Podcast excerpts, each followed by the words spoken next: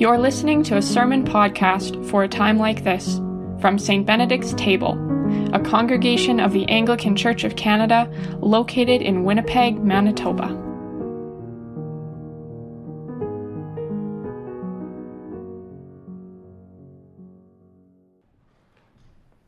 May only truth be spoken and only truth received.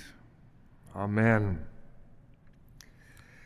For close to five months now, we have been walking through the ancient stories, following the long narrative arc of the foundations of Israel, as told in Genesis, Exodus, and now very briefly Deuteronomy.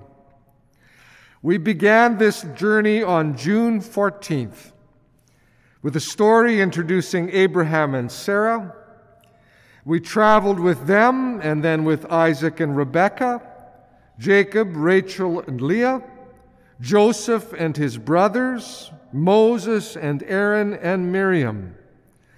And along the way, we bumped into Hagar and Ishmael, the Egyptian Pharaoh and his daughter, the Egyptian midwives, Shiphrah and Puah, and a whole host of other characters but all along, we kept telling stories of the places where God just was, as Rachel put it in her sermon last week.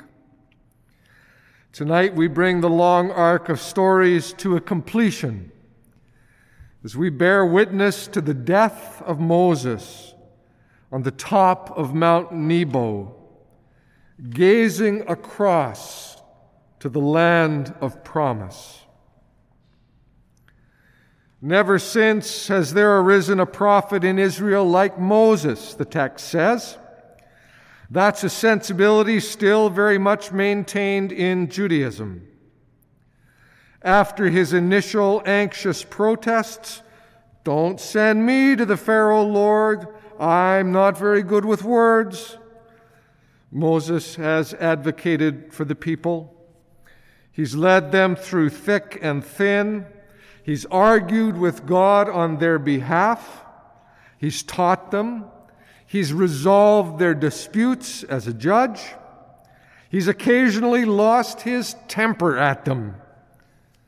And ultimately, he has been that transformational leader who could shepherd them through their 40 years of wilderness wanderings to the very banks of the Jordan River but he would go no further. Now, this might strike you as being terribly unfair, as it has struck many commentators, both Jewish and Christian, for centuries.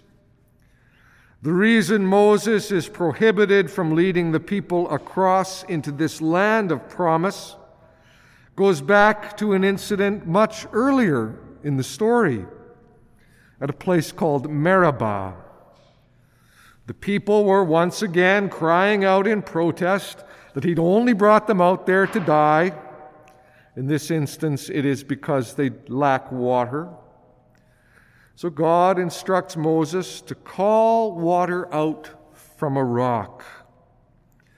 But instead of just calling it out with his voice, Moses took his staff, struck the rock twice Here's how it reads in the book of Numbers Moses and Aaron gathered the assembly together before the rock.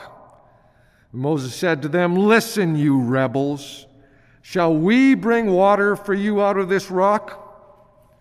Then Moses lifted up his hand and struck the rock twice with his staff. The water came out abundantly.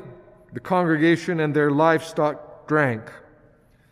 But the Lord said to Moses and Aaron, Because you did not trust in me to show my holiness before the eyes of the Israelites, therefore you shall not bring this assembly into the land that I have given them.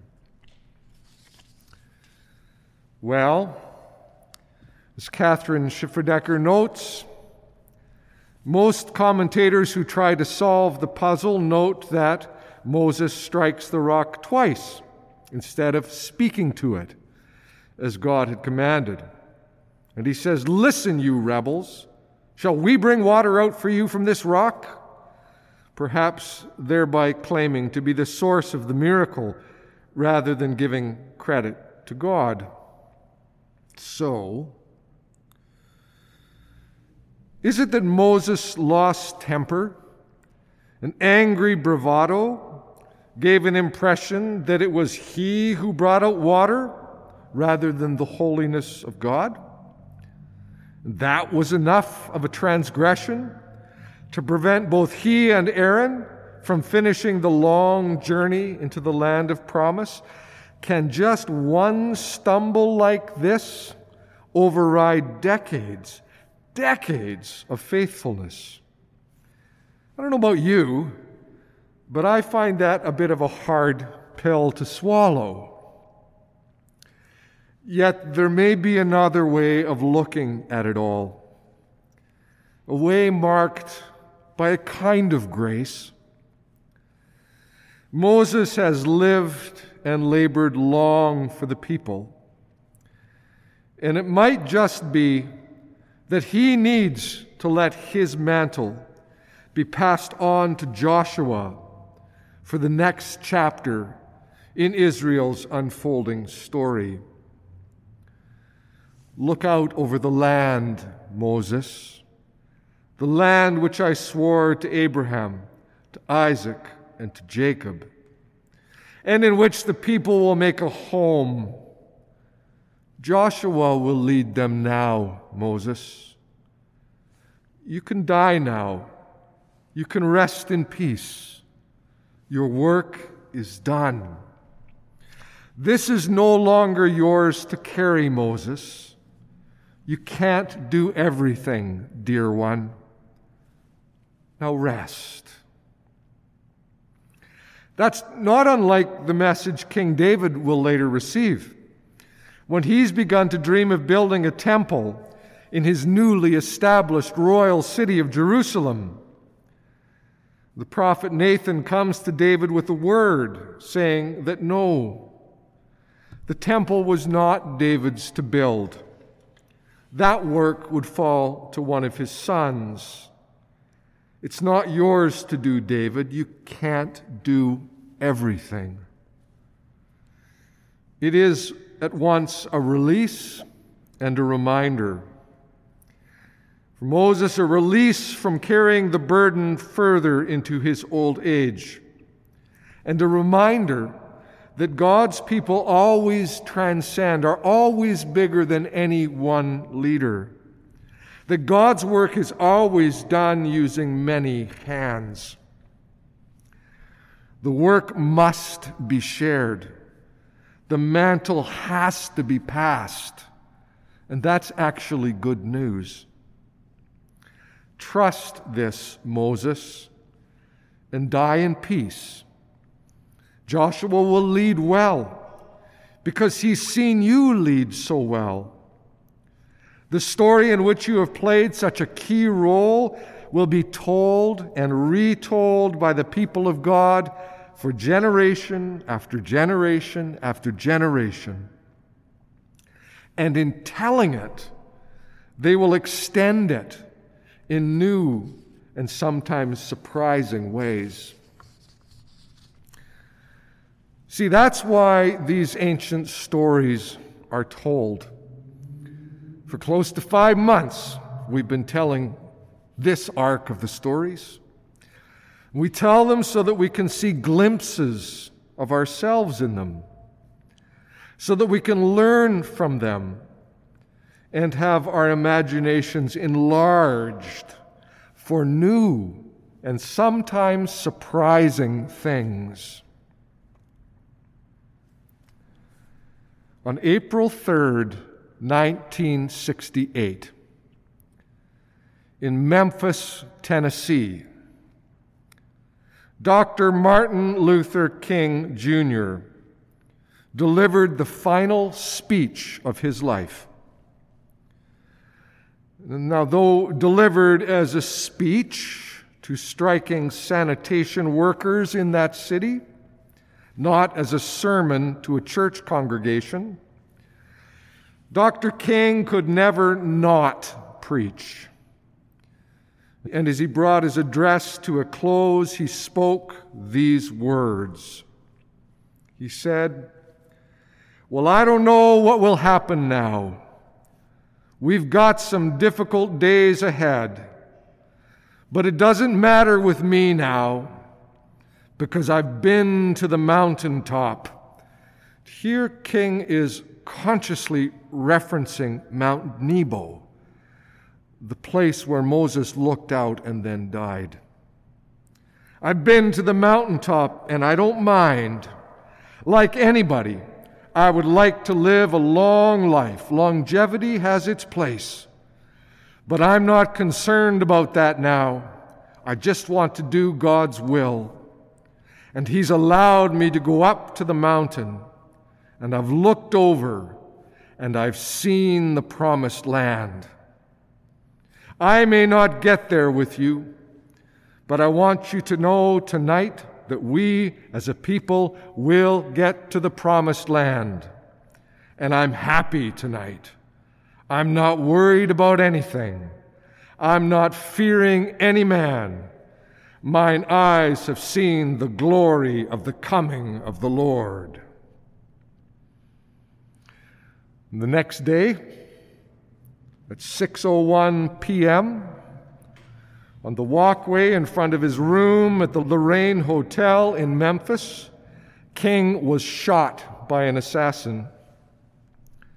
Having evoked and extended and improvised upon the biblical story of the exodus from enslavement, the long journey into a new and promised land, King lay dying.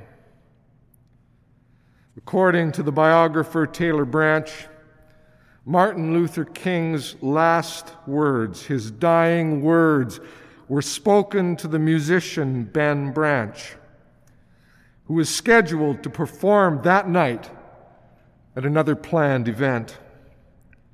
Ben, King said, Ben, make sure you play Take My Hand, Precious Lord in the meeting tonight. Play it real pretty. It's the last thing he said. Now, I don't believe for a moment that God willed or desired the death of Martin Luther King Jr a death which actually stands as one of the great atrocities of that period. That a man who had stood as the great proponent of peaceful change would die by an assassin's bullet. But I am so moved by King's own awareness of his place in a story much bigger than his own a story that inspired him to preach, I've seen the promised land. I may not get there with you, but I want you to know tonight that we as a people will get to the promised land as a people. Just as Moses' mantle was passed to Joshua, King's mantle of leadership was passed on to people like Ralph Abernathy and Jesse Jackson, who were beside him the motel that day as he was killed. And then on to folks like John Lewis, who recently died, was known as the conscience of the U.S. Congress. And to the Reverend Dr. William Barber, whose voice rings in our own day with such stunning clarity. These are all people soaked in these ancient stories. And that's a big part of why they had the courage and the consciences to do and be what God called out of them. That's why we have spent five months exploring these stories. We are, as a church, a story formed people. It is stories such as these ones that will tell us the sometimes hard truths about ourselves, our brokenness and our fallibility, and then enlarge our imaginations to live into what we were created to be a people on the move and a people made in the image of God. It has been a delight and honor for both Rachel and I to walk this long narrative arc with you. In the name of the Father, and of the Son, and of the Holy Spirit. Amen. Well, I don't know what will happen now. We've got some difficult days ahead. But it really doesn't matter with me now because I've been to the mountaintop. I don't mind. Like anybody, I would like to live a long life. Longevity has its place. But I'm not concerned about that now. I just want to do God's will. And He's allowed me to go up to the mountain. And I've looked over and I've seen the promised land. I may not get there with you, but I want you to know tonight that we as a people will get to the promised land.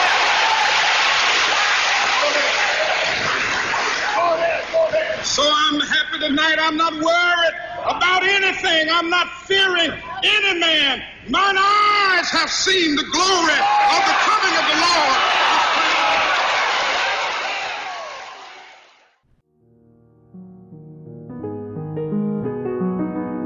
This has been a sermon podcast from St. Benedict's Table. For information on our church, including further resources during these days of the COVID 19 global pandemic, or to provide support for our online work, visit us online at stbenedictstable.ca. Thanks for listening.